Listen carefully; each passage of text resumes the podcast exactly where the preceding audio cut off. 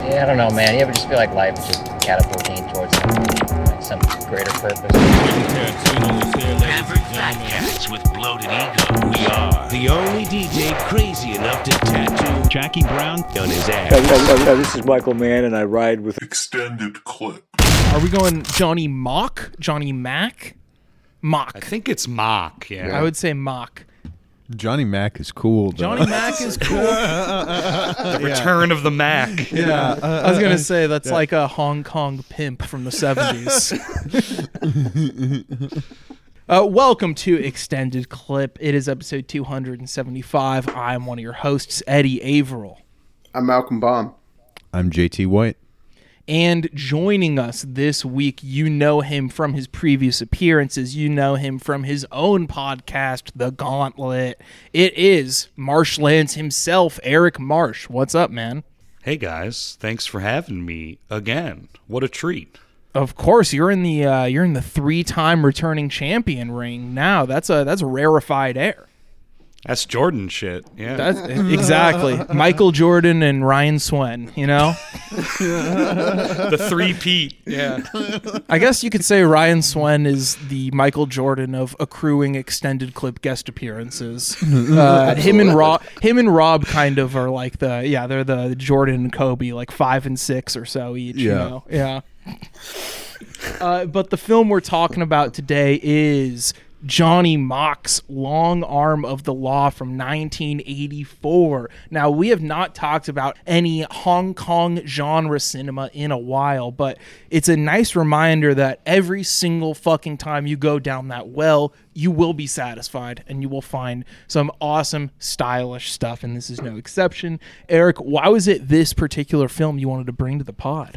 Well, this film was uh, one I watched a couple years ago when I was doing a, a heist films course, and I fell in love with it. I, you know, like I hadn't seen anything sort of from from the early '80s Hong Kong that had this milieu and the modern sort of crime thing going on, and it just really blew me away. And then I sort of learned like it's kind of a foundational film in the the ongoing and, and coming sort of Hong Kong new wave. And a film that prefigures basically like all of my favorite movies, like Ringo Lam, John Woo, Johnnie To. This is sort of like the one that started it all, you know, and it just like it's it's insanely violent. It's got my favorite stuff, which is on location, guys running around, police shooting everywhere, uh, lots of unsympathetic characters, and uh, lots of funny, sort of like Hong Kong capitalist touches, you know, kind of jamming on the, the China Hong Kong divide. It's got all the hallmarks, and uh, yeah, just, I love it. Yeah, I I really love. I mean, the China Hong Kong divide. This film starts with this group of criminals uh, sneaking into Hong Kong so that they can rob some jewelry and come back to the mainland, and that into itself is like a great political minefield for a premise. Uh, but it's so much more than that. Like just as a pure genre film. Uh, JT Malcolm, have you seen this one before? No, I hadn't. I, this was uh, also just in general this year. I've been trying to do less American movies, and so a big area I've been trying to focus on. Great movies, lots of them. Hong Kong. Oh, yeah. and it just really like that. And then the McDonald's scene, I Mm. feel like really wet my beak in terms of just things that have been on my mind a lot recently.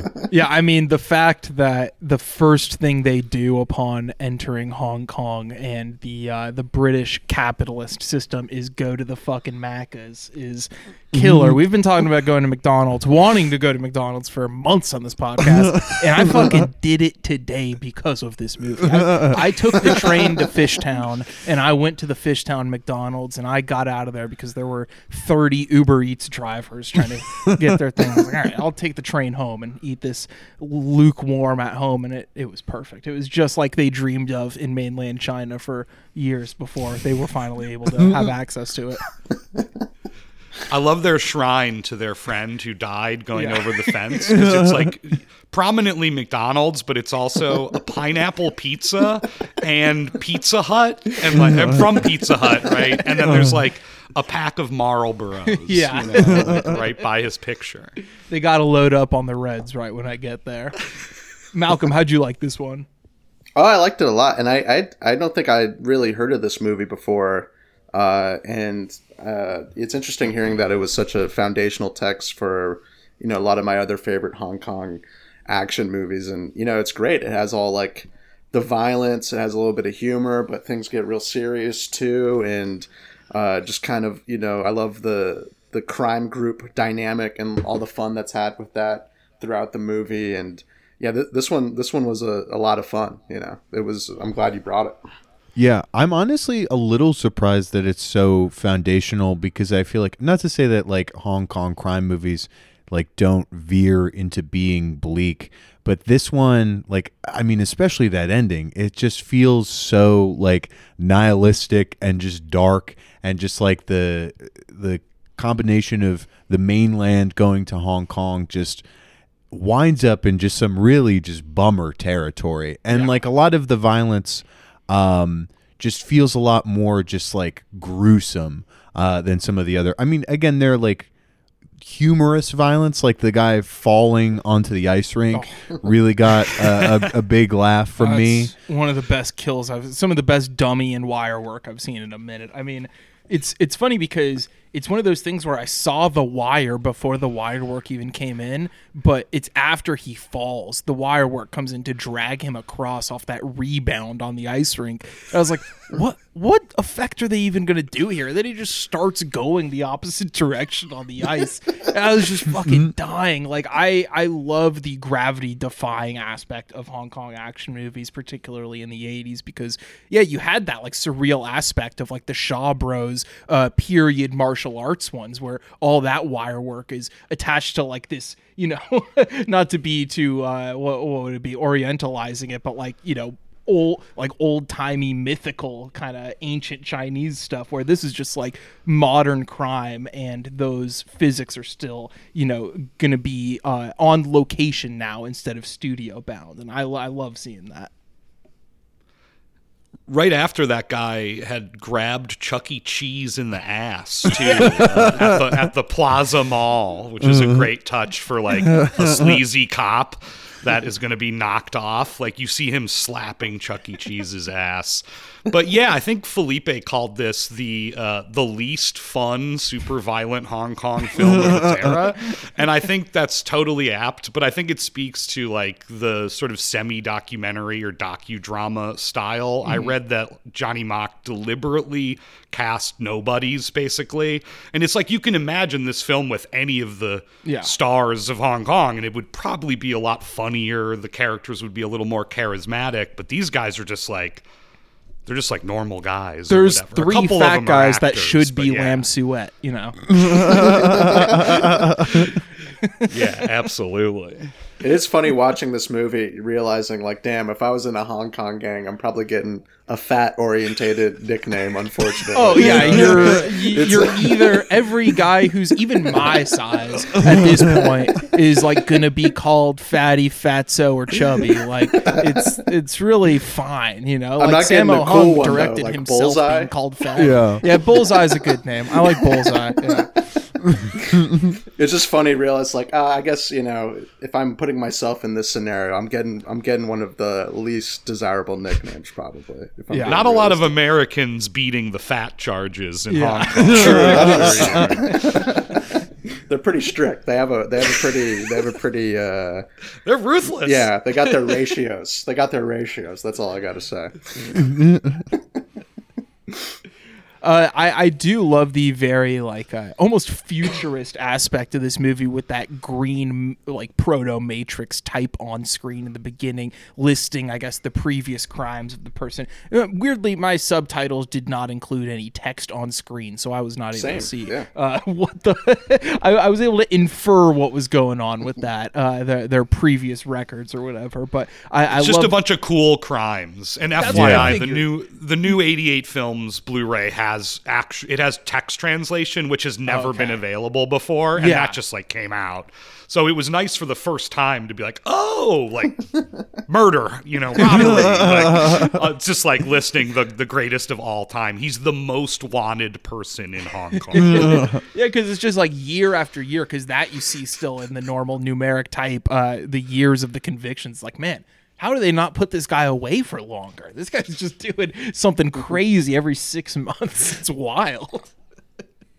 Uh, but yeah, the the film right away has a sense of like almost futuristic feeling, especially separating itself from the '70s studio bound Hong Kong action. I think is a very important thing, and the the nobody's casting, and especially once it gets like I, I don't know, it feels like new locations to me. You know, like that that waterfall set that they're or not even set that waterfall location they're scaling is something I've never seen in a Hong Kong movie. You know, it, it evokes the exteriors that you see in every Shaw Brothers movie, but it's like, oh no, this is a real waterfall that they're next to maybe you know uh, and I, I love that aspect of it the run and gun shooting once they're in hong kong and so much fun style uh, throughout this and uh, uh, eventually when it gets to the indoor walled city of kowloon it's like just maximum overdrive. Like I just can't get enough of that third act all being in that indoor city. One of the coolest things I've ever seen, really, because I've watched a few Hong Kong movies that I feel like have shown that location, but have not utilized it quite like this. especially just like how tight and compressed in like some hallways it, Yeah. i feel like that just like i don't know. At that point you know they're pretty much fucked but like seeing them just sort of have to like wiggle their way through a tiny hallway it's just like especially there. And in marcia you're saying the like pseudo documentary like element and using like um the like I don't know the outside locations like right after I think when they're originally planning the heist, which I think it's kind of funny in terms of like the way it's like sort of sold to the group as this like big heist and then it seems to be just like I don't know, just you walk up the block in like Old City, like Jewelers Row, like literally any like jewelry store. It's like so tiny. Yeah, exactly. Um, Just a smash and after grab, they- They Yeah. said it's a hundred years worth of money that they're getting. after after they initially sort of fucked that up by just being too suspicious outside of a jewelry store like when they're like running around there's so many moments like where you're like capturing people just like not I wouldn't even say extras because they're just people who are like looking at the camera just surprised. I feel like you see like a white couple on vacation like in the mix there too. Like it's just I love the awesome. obligatory white people in this movie, especially the one the the couple that shows up later on. Their accents are amazing. Like there there's always the like the line that rides between okay, is this an American slash UK actor trying to get exploitation movie work in Hong Kong, or is this a tourist who a Hong Kong producer was like, "Do you want to be in a movie? I'll give you twenty dollars. You speak English, right?" yeah those british commandos at the end are so Yeah. funny yeah there's a That's that's the real career path. Malcolm's talked about going to Bollywood and becoming the first white Bollywood star, but oh, yeah. I think like Yeah. if we're looking to actually work hard and make money every day, you know, we go to we go to Hong Kong, we become the obligatory white guys in Hong Kong movies. I'm fine with that. you I could play an officer in the Battle of Lake Changjin, no problem. You know, Yeah. easily. Well, No. what do I have to say, officer? The communists are coming now.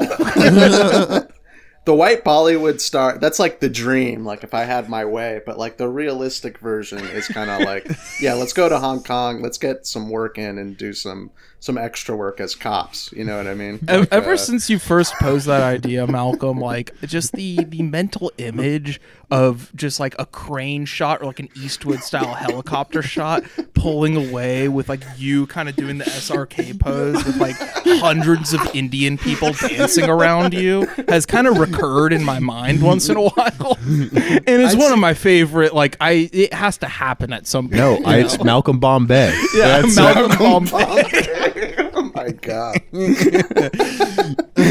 I, I think oh, there's something to it, like not not me specifically, but like you know, it would catch on in a weird way. You know what I mean? It's like one of those things that just catches on. I don't know. Uh, but as we were saying, there's like uh, the they kind of draw some attention right away when they come into Hong Kong, just staking out this place, and uh, it, one of them kind of gets taken in there and ha- it can't talk or whatever. But it's it's a really weird scene that leads to a chase getaway scene with all these crazy stunts and weird angles with the run and gun shooting. And I, I really love the action choreography of this movie overall one of the guys goes into this like eerie porno den where there's also like a children's choir. You hear the audio of a children's choir or something like that. I was like is this some fucking uh, what's that sam fuller movie uh, the naked kiss? Is this some naked kiss shit going on right now? Like then he just like sees a woman he knows there and like kind of like talks to her and then yeah like, well it triggers the whole that's the thing you get this flashback to their youth in the mainland and it it almost feels like they're writing the movie in real time where they're like oh wait we have to remember that th- this was the love interest from before. So let's do a quick flashback before he sees the woman at the whorehouse who he used to know. So we get this beautiful flashback to their youth in the mainland where they're all in uniform and everything. And then he meets her at the i guess brothel type place uh, slash peep show. And they're just like hanging out watching a porno in the peep booth i guess. And uh, it's a it's an eerie location. I it was very strange. Uh, made me very uncomfortable but that was probably the point of it I love that still don't flashback. understand the children's choir. Don't don't know why where it was coming from. It's not uh, uh, uh. explained at all. The audio mixing on that very strange. I strange. feel like too there's like constant choirs from like Christmas songs as well because that's also Yeah. one of like the cultural shock things. It's like the main here come the mainlanders and it's like the new year Yeah. and like Christmas is going on and these guys don't know like anything about Christmas and they're just like Yeah. yeah the the juxtaposition is they're celebrating Buddha's birthday in the mainland and the movie starts and then at the end in Hong Kong they're celebrating uh, Christmas and getting away with the same stuff of like diversions by street cars with you know people singing in them and shit. Yeah, but I love that flashback because it really hammers home their like comrade sort of army guy thing, uh, which is so I think important in the sense that like yes, this is a Hong Kong film and nothing certainly at this point terrified them more of like some red guard guys from the cultural revolution like crossing the fence you know it's like Yeah. whoa you know i imagine that was like a huge anxiety for a lot of hong kongers so they really like hammer that Yeah. home but then the film like centers them as the main characters which is kind of a radical thing to do in the in the context of these guys probably being demonized you know in the media and in the public or whatever I feel like the it's interesting too, like the the broad, like the different qualities of the characters. Like I, I like that the movie goes out of its way to like show that some of these guys in the group are like good guys, but like specifically that one guy who, uh, you know, kind of tortures that prostitute. Oh, you know? who gets He's- his he's- dick sucked at or yeah, uh, sucked at gunpoint? Rooster, is it? Rooster, yeah, I, I couldn't remember all the sick nicknames. You know what I mean? I was too envious of wanting one. I That one couldn't- not so subtle. No. Yeah, no. yeah. Even the cops had nicknames, which I thought were funny. Yeah. earlier in the movie there's kind of like an 80s comedy sex scene where like the night's ending and we cut to like each guy and like we go to their bedroom and you know like one guy named chubby is like in an oversized bathtub or whatever with like cool mosaic designs or whatever in the background and like he's ha- he's having a good time you know and then um, yeah, it just shows a variation, and it kind of feels like you know an '80s comedy thing, like everybody gets laid type thing, and then the They all second ti- reconvene at the arcade. yeah, yeah, exactly. And then like the second go around, you know, with Rooster especially, it gets real dark and like I don't know. That's a kind of an interesting thing to kind of set the table up, so in something you know, kind of lighthearted before, and then kind of pulling the rug out from under you and like leaving you with that harshness of that that Rooster character, and obviously his his character and uh, gets called into question, you know, further down in the movie, but. I, I that, that that was just kind of shocking, you know, just a another kind of strong detail in this movie. I love also the detail uh, in that section in like the nightclub and then fancy hotel where they're in the bathroom and the the guy like the bathroom waiter guy is offering them that weird vibrator massager on their backs. they're just like, the fuck is this? Oh, where it's like Five to you have to like to pay shit. him.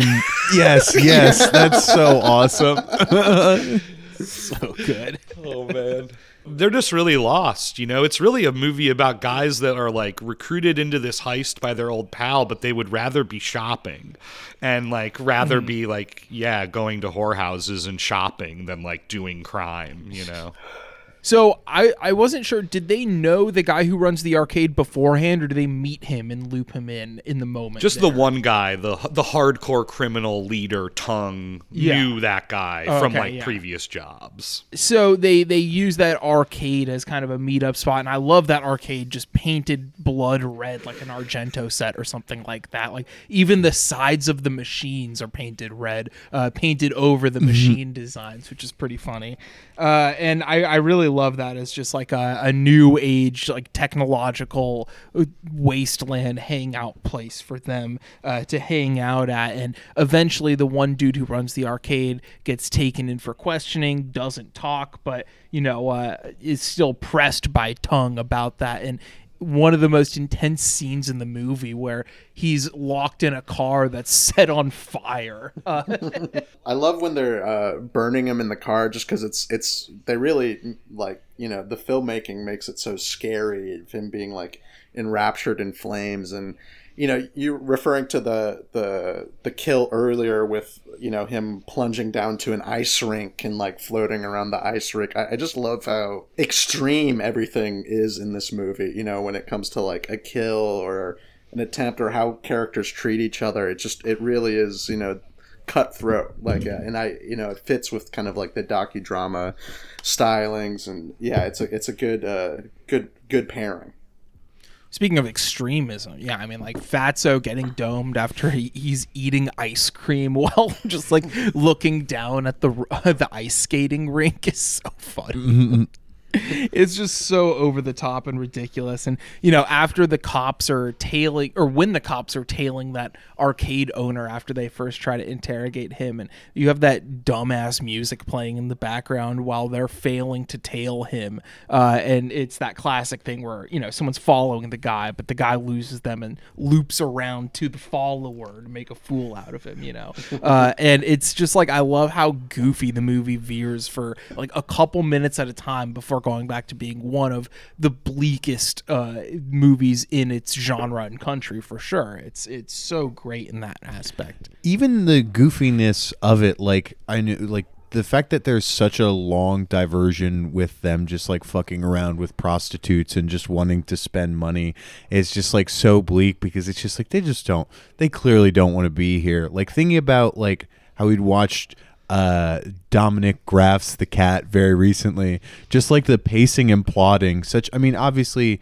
Hong Kong, I feel like part of the joy is these like fun little diversions. But here it just I feel like makes so much sense and just like the fact that these most of these men are just confused about the setup. They're really not sure of where they're at.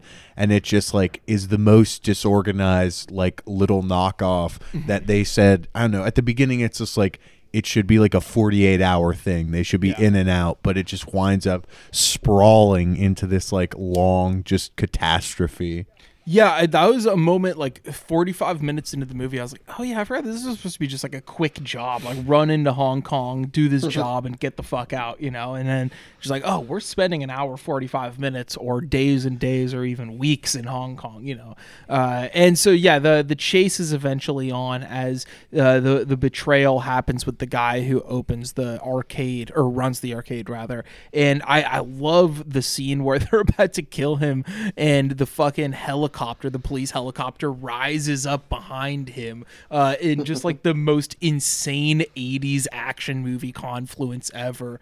It was fucking sick. I, I thought that was like one of the most like fist pumping, just awesome action movie moments of the movie. it's always devastating too when like there's a guy who thinks he's in with the other side and that they'll save him or something like Yeah. that. that. That's like a thing that happens in movies, and then they kind of realize right before they get shot that they're they're not safe. Like that's always has a devastating ring to it, and it's it's used to great effect here. You know, as things Yeah, kinda- it's the great exclamation point of him thinking he's been saved, and then the cops just gunning him down immediately. Yeah, and the cops in this movie, like a lot of Hong Kong movies, are very shoot first and don't give a shit about anything later. And like, I think that's you know, it's really the perfect metaphor for the movie because the arcade owner is just some Hong Kong business guy slash triad, presumably, and he is in between, you know, the British royal police and then the Chinese heisters. And he's like, No, I'm cool, right? I'm cool with you. And they're like, No, I'm cool with you. And then they just fucking shoot him up. So yeah, it's like that's sort of the the Hong Kong position, like getting it from all sides, you know.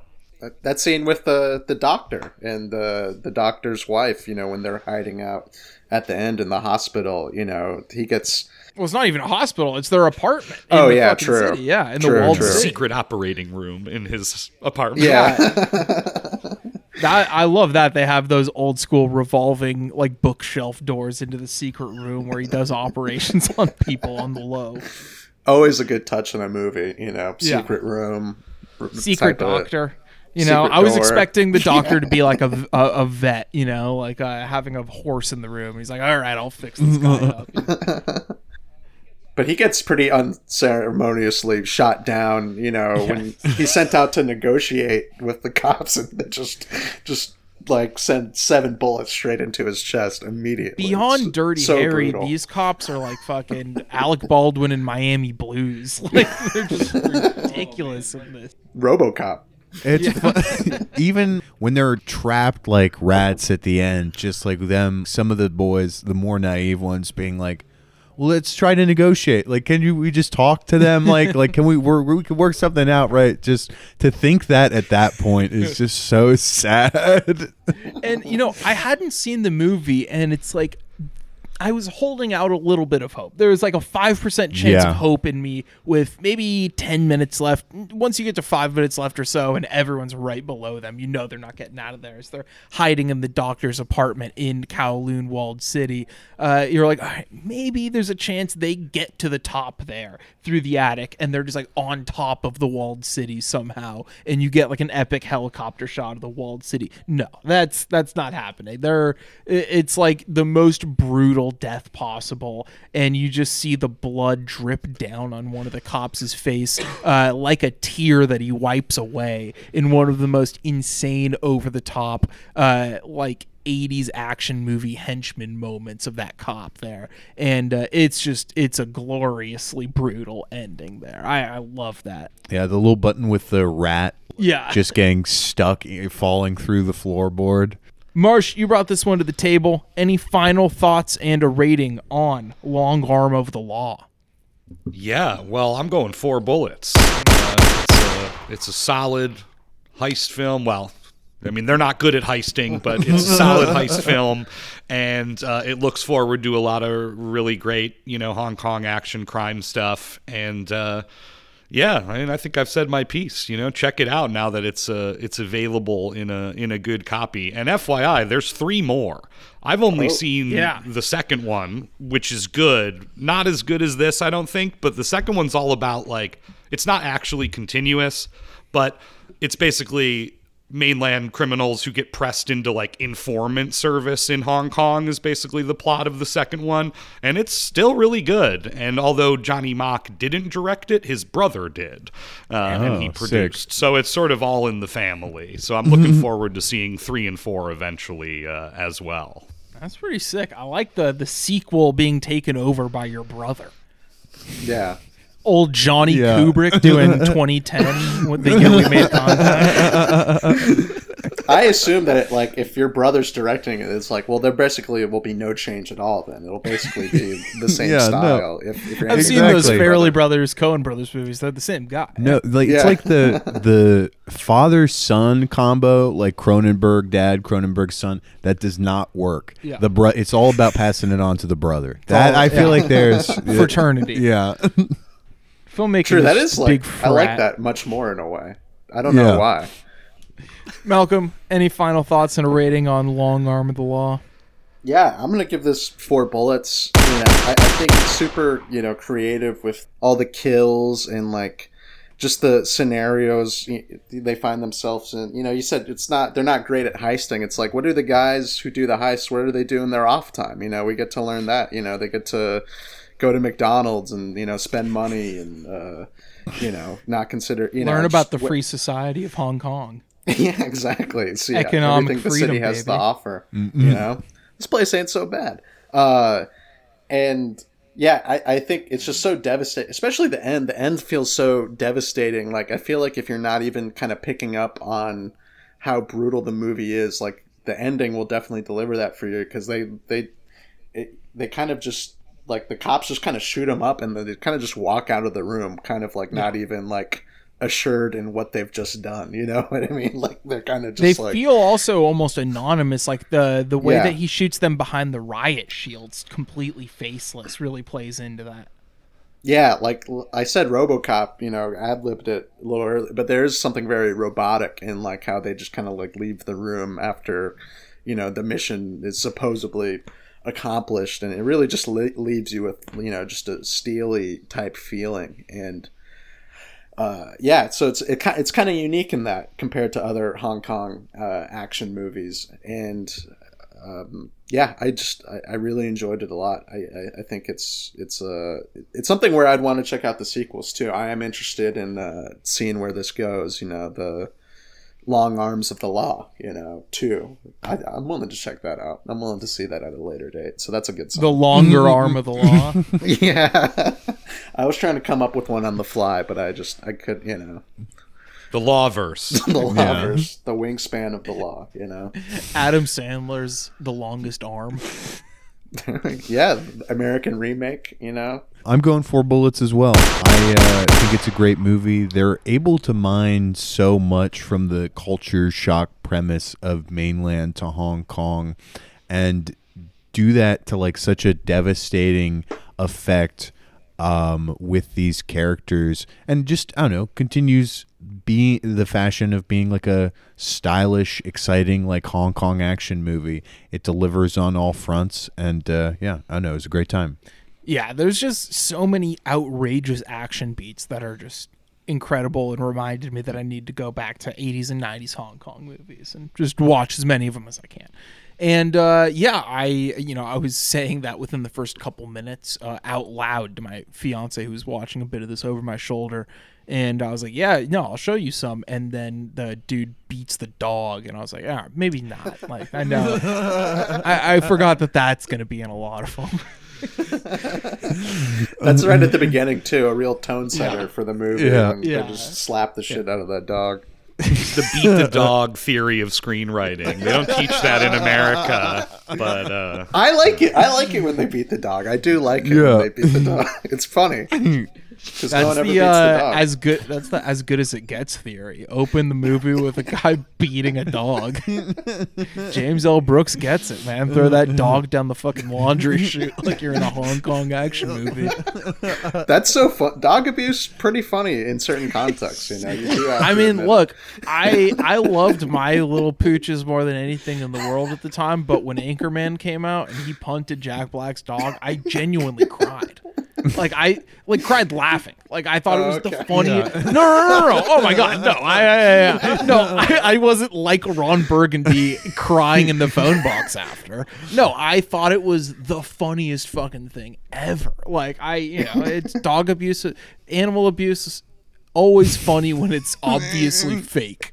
When it's obviously fake. PETA, please do not come after me. My beautiful cat is uh, in a loving home.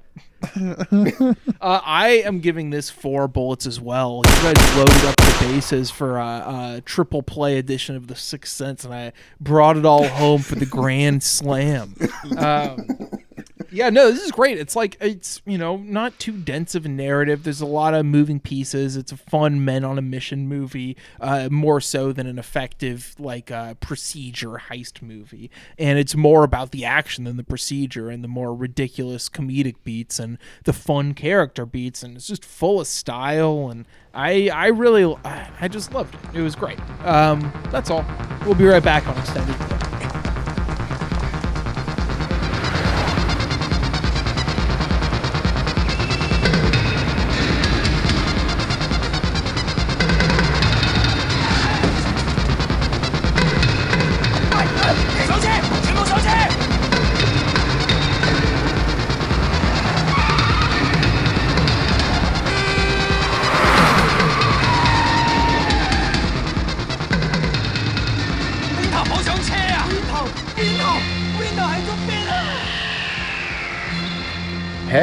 Hello, Clippers, Clippies, Clipheads, whatever you prefer to be prefer to be called.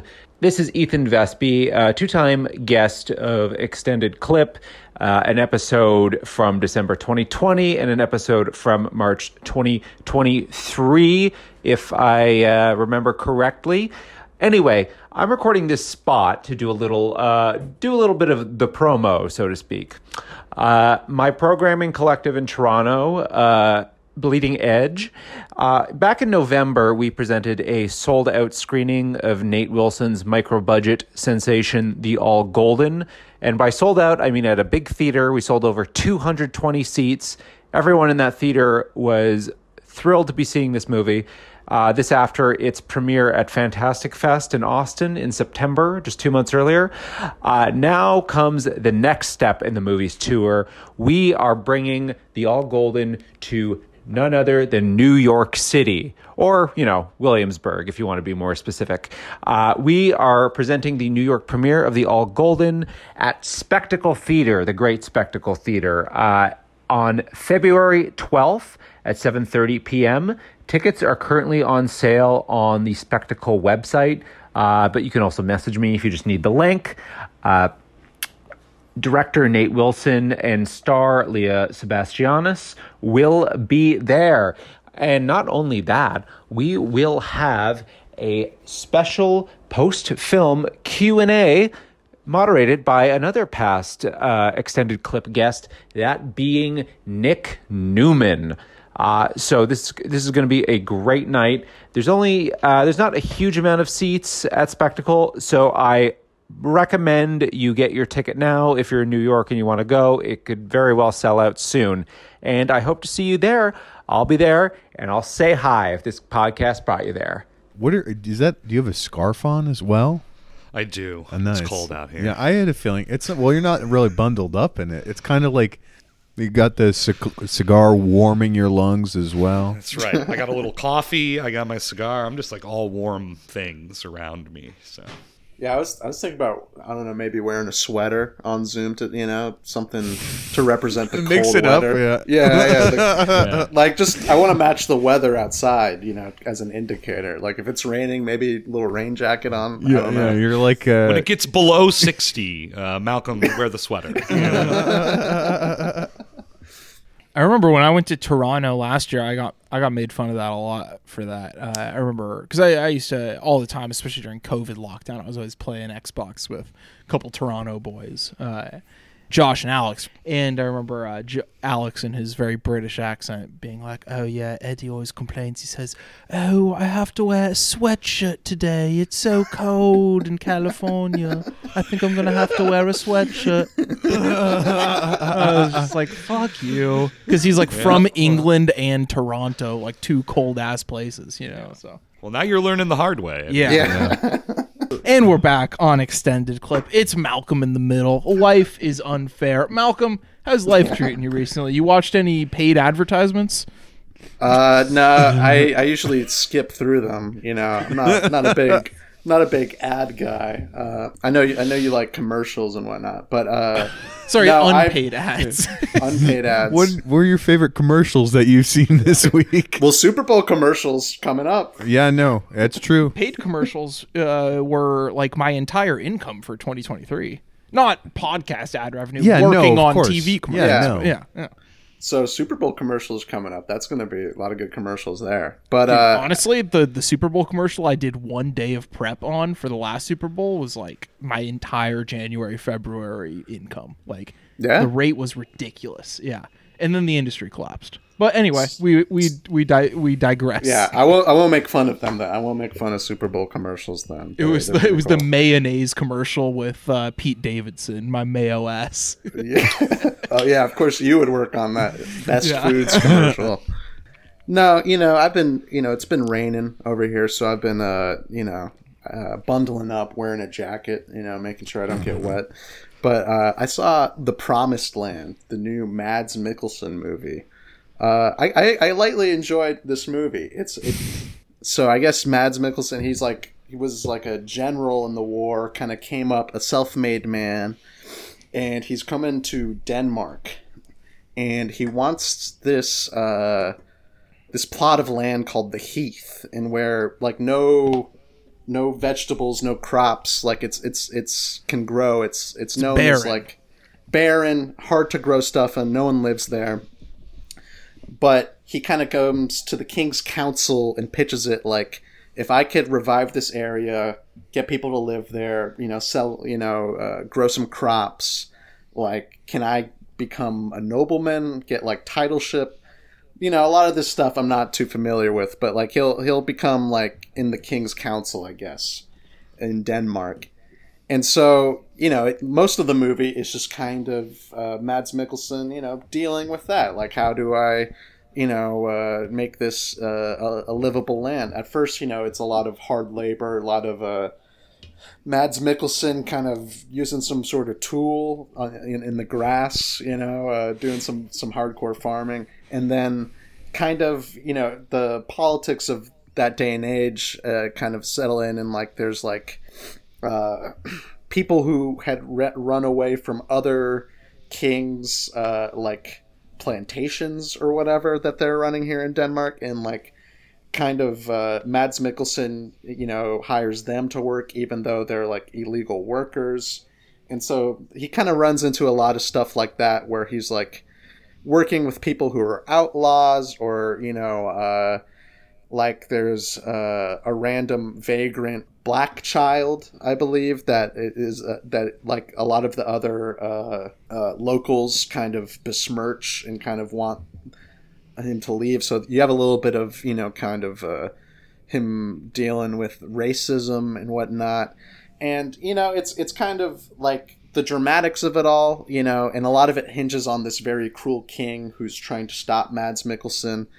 Uh, the dramatics of it all, you know, th- they work fine, but I kind of just like the tone of this movie and kind of just like the mood of kind of like, uh, you know, Mads Mikkelsen and kind of like this historical epics. I watching this movie, I realized I, I don't watch a lot of historical movies. It's kind of like outside of my realm. So this one kind of just being like somewhat serviceable and just kind of delivering in a you know sense. Just I I enjoyed it just because like dang I you know. I, I don't know much about history and I don't watch these history movies, so it, it's it, it's it was very good at delivering kind of the education of the time, but I don't know, pretty sick scene where he has to slash and burn the land, so he's just kind of standing in the land and it's all on fire and whatnot. I don't know. I don't really have much interesting to say of this movie, but it was it delivered. As, you bringing up history this Yeah. is not really related to film Yeah. But like i've noticed a disturbing trend in my youtube algorithm Oh no. normally it's just like uh it's like come down clips and like uh nba like stuff but now uh all of a sudden i've been getting like ancient history videos which is like scary it's like i don't want to be one of those guys but i've like i'm weak like sometimes they'll get me with uh like just You're um, becoming a history. You're becoming what we just made fun of a few weeks Well, no, ago. no, You're no, becoming no. a how often do you think about the Roman I'm not. civilization? It's not. guy. I'm avoid. I'm trying to Roman avoid Empire guy. ancient history. There was one video I listened while I was get to while I was getting ready for work. That was uh, a- ancient animal or animals that went extinct that were regular parts or like interacted with ancient societies. And I was like, okay, this is cool. I want to know about big extinct animals, which was a little disappointing because it's just like an elephant, but it was from Syria and it was bigger. or like there were lions in Rome and stuff like that. It's like okay, well So that's stuff kind that of still exists in other con, but it's like a And- Syrian lion. Yeah. and some then the algorithm has started giving me some Nazi history stuff too. There's one that had a really funny like headline that I like watched a little bit of the video that was uh was Goebbels a sex pest? And it was like, look, buddy, he has a lot of other, much, Did it have- arguably much worse things. Did it have like a clickbaity thumbnail? Like, uh, um, no, it was just a picture of like Goebbels with a woman. Uh, um, Funny enough. yeah. And I was like, okay. I mean, I did give it a spin, and I was just like, it was just okay. He was not like an Aryan-looking Yeah. man. He just uh, abu- It was funny. The framing of it was he abused his position of power within the Nazi Party to like sleep with his secretaries, and it's just like. Uh, I, there's a lot of abuse going on there. I don't know why we need to focus nine minutes on, on this in particular. you could say he helped abuse six million people. yeah, exactly. Yeah. Not good. Not Uh, good. Um, but no, I'm I'm fighting against it. I'm trying to. I want cool history to show up. Yeah. cool guy history, Like the history of like like leather pavement. jackets, Yeah. or pavement. I guess. Levi pavement the jeans. band, pavement the band, or just like pavement on, on the Oh, ground. meant the band. material. yeah, the material. Like a, You know, I was like, like, a go-to like cool band, you know. okay, well, Well, or Yeah. like Fonzie, yeah. If you want that kind of cool, yeah, which uh, I think is cooler, frankly. Yeah. If if I'm back here in a week talking to you about Pythagoras, then I've failed. Well, this this one's like Denmark. I feel like you don't hear people talking about like 1700s Denmark. Doesn't get a lot of Yeah. play in the the history wheel. So well, maybe pull up pull up your YouTube app and do a little digging. Yeah, yeah. Was something rotten at the core of Denmark? um, Yeah. I we talked about this off mic on the last episode, but I I worked like the opening Saturday of that movie at the local art house, and six people rolled out, and it showed like ten times over the course of the day. So did not do very well. Made a total of like sixty dollars for the theater. All just geezers rolling out, just like it was. My it audience was, pretty good. old. It was a humbling audience to be in. Yeah. It was the audience who thought zo- uh, Zone of Interest would be too uncomfortable and give them anxiety, you know?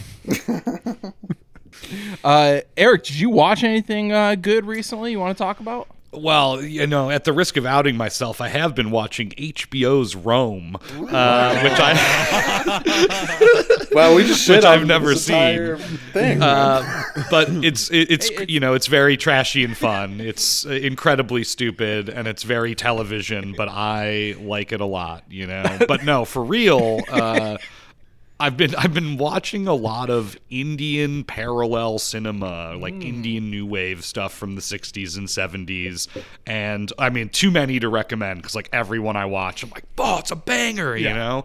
Um, but one that that I keep thinking about is this Mrinal Sen film called Interview from 1971, and it's about a guy, a young man who uh, has like the, he gets this job interview set up through a friend because he's just like this loafer, you know, this guy who just like s- sits around and reads or whatever. And he's got this job, and all he has to do is show up in a Western style suit. Uh, but he like his is dirty, and so he's like, oh shit, I gotta get it cleaned.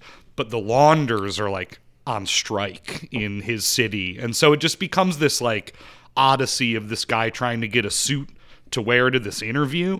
But it's very like uh, I don't know, it reminded me of like 60s Godard in a really fun way. It's very playful, it's very low budget. At a certain point, it breaks the fourth wall completely. Like this guy's riding on a bus and the camera just like spins around and he's like, I'm just an ordinary guy. Mrinal Sen asked to film my life. And they like pan the camera around and the whole crew is just like on this bus filming him, you know? A lot of really like playful stuff like that and mixing in sort of like social realist montage with just this guy's like goofy job interview story. Uh, and uh, I don't want to spoil like it, but early Kiarostami, like uh, the Yeah. interview and uh, the photographer and stuff like that. Definitely. And yeah, you know, I don't want to spoil it, but like it doesn't go well. Uh, and it's very funny because it, it doesn't go well, you know. Uh, he ultimately, yeah, he's got like his his Indian dress that he has to wear to the interview and it's like, "Oh no."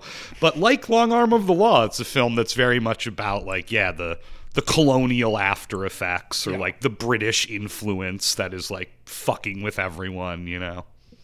Good stuff.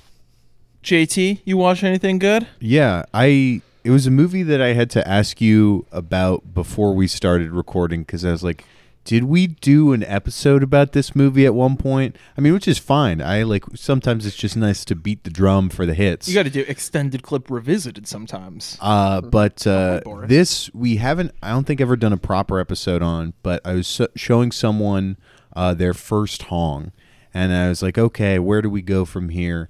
Didn't have all that much time to do one of the longer ones, and I was like, Hill of Freedom, perfect, like one of my favorites.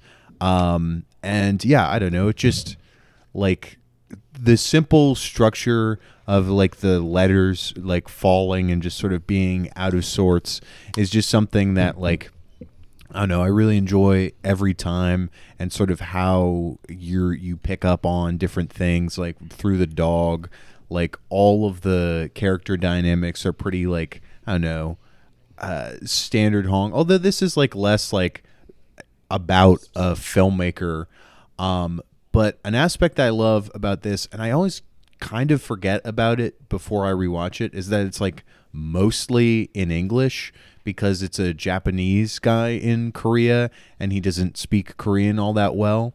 And I feel like it gives the movie like a very funny, like sort of stilted quality to like people like not speaking in like their native tongue where there's like this sort of slow precise like kind of directness to it The directness, especially, Like- like, people are just blurting out Yeah. the rudest. shit Yeah, exactly. Like the- even more than usual for Hong. exactly there's a scene where uh she's a bitch. yeah no i have that clip i like the that, that scene is so Classic. fucking good. Oh, she's just crazy. She's a bitch. Why? what did she say? She's a bitch. She knows nothing. But she thinks she's cool. She treats me like a dirt. You didn't see that? She thinks she's an artist or something. But she's nothing. She knows nothing. She's just a bitch. Probably like w- the funniest Hong scene of all time that gets it's, me It's right up there. That the drunken Tai Chi in Night and Day is up there for sure. But that scene, just every time I watch it, it fucking brings me to tears, laughing so hard at that. Like, but even before that there's a moment where he's interacting uh, with that guy's aunt when he sort of first checks into the inn um, and she's just like speaking very generally about Japanese people being like quiet and polite. And she's like you're not like Japanese people. Um and it's like do you like like Koreans? He's like I'm not really sure. Like just like that like uh uh it's so funny. And uh one of the great lines though in Hong, uh, being nice and polite is just being nice and polite. That's Yeah. one of my favorite lines of the movie in uh, all Hong. You know, like because I mean I don't know. I feel like the familiarity of the. Uh, drunken breakthrough scenes in Hong are never going to exist in stifled cross language conversation without the lubricant of alcohol. You know, like Hong is super into people like Renoir and he understands like those like stuffy conversations that people have like on the surface kind of. And that's what makes those drunken breakthrough scenes so much better. Exactly. Yeah. No, there's one where he is like talking to that like American like oh. expat and he like sort You sort gotta of love where I you could have live. played. I could have played Yeah. that role. you, g- you gotta live where your love is. yeah. so great. Like one That, of the that one of role the was best built Hong for movies. Marsh right there. We got to find out who that guy's casting agent. You know, there might be like a specific thing to it. You know, that's like the all-time great for like the obligatory white dude in an Asian movie. Like that's like the fucking god level version of it. Every every American dude in a Hong Kong crime movie going over there, boss, is like a like I thought it was awesome, but now it's like a C plus at best compared to that guy. You know, Yeah. we're in the short shorts. short shorts are in, they're flagrant. Like you can't be doing that. Come on. Yeah, Hill of Freedom's amazing. I also think it's a great introductory Hong, but it's also a great one for once you've seen like five or ten for all of the formal rules it breaks within his rigorous uh, formalist structure. You know, like it has that dissolve, which I at Yeah. up to that point he had never used a dissolve. Uh, he or maybe he uses one earlier or something like that. But it, and then there's one after that in yourself and yours, if I recall correctly. But that's when one of the letters uh, in the framing device, one of the letters seems to disappear with that, and so there's a missing piece. And you know, it's like it's this clockwork puzzle piece movie, but there's a missing piece, and you don't know what it possibly could be, even. And that's the best part of it. It's like it's never going to be that perfect, and that adds like the surrealistic layer to it. And I don't know. I love Hong, and the easy comp has always been Rohmer for a lot of people, just because they're such conversationalist filmmakers. But I always see him much closer to his influences of Buñuel and Renoir. Uh, just like the way his dramas work with like, you know, kind of uh, polite conversations and then breaking through them and seeing the farce in them, And- and, also the surrealism of Buñuel. There's like that definitely like that dream sequence that happens there where he gets like because it definitely like watching someone watch that for the first time they be like confused when they see like sort of the him get the happy ending but then just the psych the no. dream sequence where the the lady who runs the hotel is congratulating him for winning a fight. Uh, and she's like, "I love you. You're great." Uh, uh, uh, yeah, that definitely happened. that is, oh man, one of my. Fa- I feel like we've talked about this movie on like we talked about it on like the best of the 2010s episode, and then every time one of us rewatches it, we bring it up. but it's worth it. It's it's definitely a favorite of the pod. So if you're listening to this and you haven't seen Hill of Freedom, you need to check that out. There is a great uh, Blu-ray by Grasshopper that I have, and uh, it helps because uh, for a long time I watched that movie like three times with like hard-coded French subs for the English parts, and I was like, "This, I can't do this. I can't, I can't have the French language on screen while I'm watching this movie." it's bad enough he made a few movies with French people in them, you know. I wanted to talk a little bit about the movie that you heard about on our break promo segment. Yeah, you're hearing me right. I mean, it's not like we're, we're making ad revenue here. Uh, we're we're doing a little uh, promo for our boys at Bleeding Edge, who are always doing the most for cinema up in Toronto. They're expanding their reach to a screening in New York. Uh, if you're listening to this episode when it comes out, it'll be this coming Monday, uh, which I believe is the 12th at Spectacle Cinema in New York. The movie is The All Golden. This is a movie I've heard about from some Toronto folks that saw a screening of it a while back and really piqued my interest. And it's uh, if you're a fan of Damon Packard, I would definitely say that you're going to be on the right wavelength for this movie. This is an abrasive, jagged edge hyper stylized, cinephilic, trashy comedy movie. Trashy, but with clear knowledge of both high and low brow cinema. It's like if Damon Packard was more respectful of the classics, you know? uh, both, both if he had sex, which Damon Packard clearly doesn't, and respected the classics with David, which Damon Packard also doesn't. And those are both reasons why I love Damon Packard, you know? But like, uh, th- that's why this movie is good on its own right as well. Uh, I-, I feel like it has such a rich sense of cinephilia running through it beyond people just watching movies on their screens. You know, like all the needle drops are associated with like deep cut movie references if you put the puzzle together, but it's also just working in the moment for this like abrasive montage heavy movie with all this like split screen and picture in picture type stuff and crazy overlay effects and uh, it's it's a really fucking wild ride. I gotta say, we just did an episode that we just talked about uh, on Dominik Graf's The Cat. We just referenced that one. That song that opens that opens it, the uh, Burdon with the Animals song, all the good times, is used. oh shit And I I had I had to ask. I this isn't this is like a preview of maybe an eventual interview, but I did DM the filmmaker Nate Wilson on Instagram right after watching and said, "Was that because of the cat?" And he said, "No, I just like the song, but I also love that movie." So you know, it's almost there. Close enough in my eyes. yeah, close Yeah. enough. Close. As long as the guy knows that the cat is a movie featuring that song, we're good to go. You know.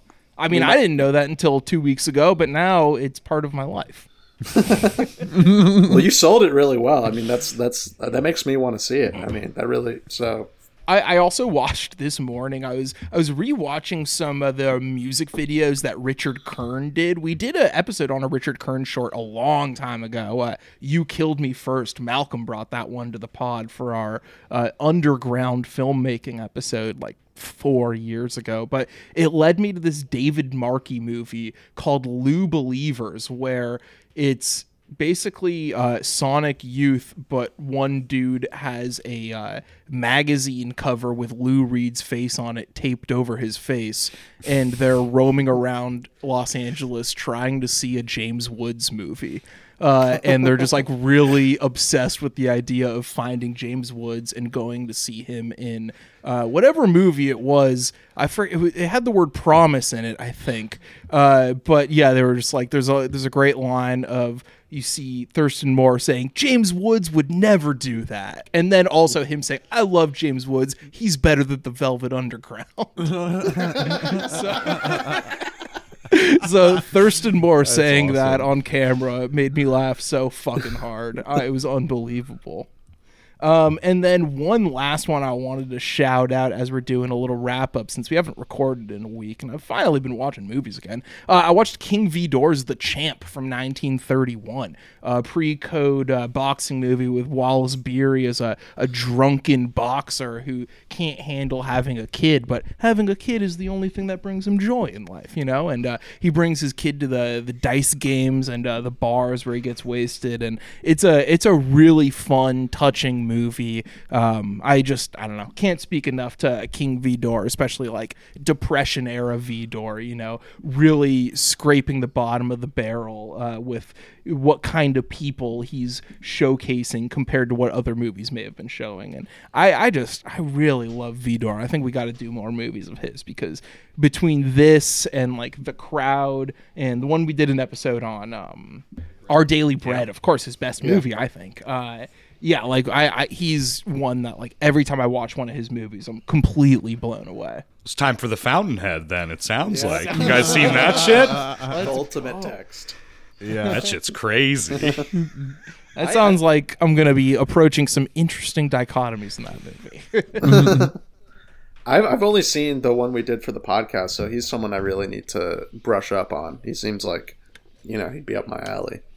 He also has one from the 60s, a home movie called like an introduction to metaphysics that's like 20 minutes long and it's sick. It's just him being like I'm going to fuck with your brain right now on some philosophical shit. Let me you ever trip your brain out on some logic questions? It's literally like King Vidor like trying to be scientific but he's kind of just like telling almost telling riddles. It's He made like the first video that's like, if you watch this, you'll get high, no drugs. it's in the sound waves. Honestly, I love it. I, it's it's awesome. I remember being so hyped up to watch it because I remember it's okay. First of all, it's called Truth and Illusion: An Introduction to Metaphysics. Uh, King Vidor, twenty minutes. You see like five stars from like Felipe and Neil Bahadur. You're like, oh, this is gonna be the best movie ever made. And then like I love it, but it's kind of laughable at spots. You know, like it's it's a pretty funny movie, a funny concept at least for this guy who was making these like salt of the earth, like working class movies, and then became a Randian, and then by the '60s, just like, you ever really trip out on some shit? When you just think about everything, man, it's kind of like crazy. Like when you really just think about it that way, you know? It reminds me of uh, St- uh, Cooper in Mad Men uh, having that Rothko painting in his office, and he's like, "Don, you really need to read The Fountainhead." Ayn Rand, Don. That's the ticket for you. Anyway, uh, you can email us at extendedclippodcast at gmail.com. You could join the Patreon for $5 a month, get a bonus episode every week. $15 a month, become an executive producer of the show and program an episode. Um, next week, we're starting our Takeshi Kitano mini series. The first episode will be on the Patreon and it will focus on Sonatine, but also cover some other early work of Beat Takeshi. And Marshlands, he's your boy. We love him. Check out The Gauntlet. Eric, thanks so much for coming on the show. Anything else you want to plug other than your pod? Oh, that's it. Thanks for having me, guys. Always a pleasure. Damn of it. Thank course. Love that. There's a reason you're a three time returning champion now, so let's make it four soon. Um, goodbye, everybody, and check out some metaphysics while you're at it.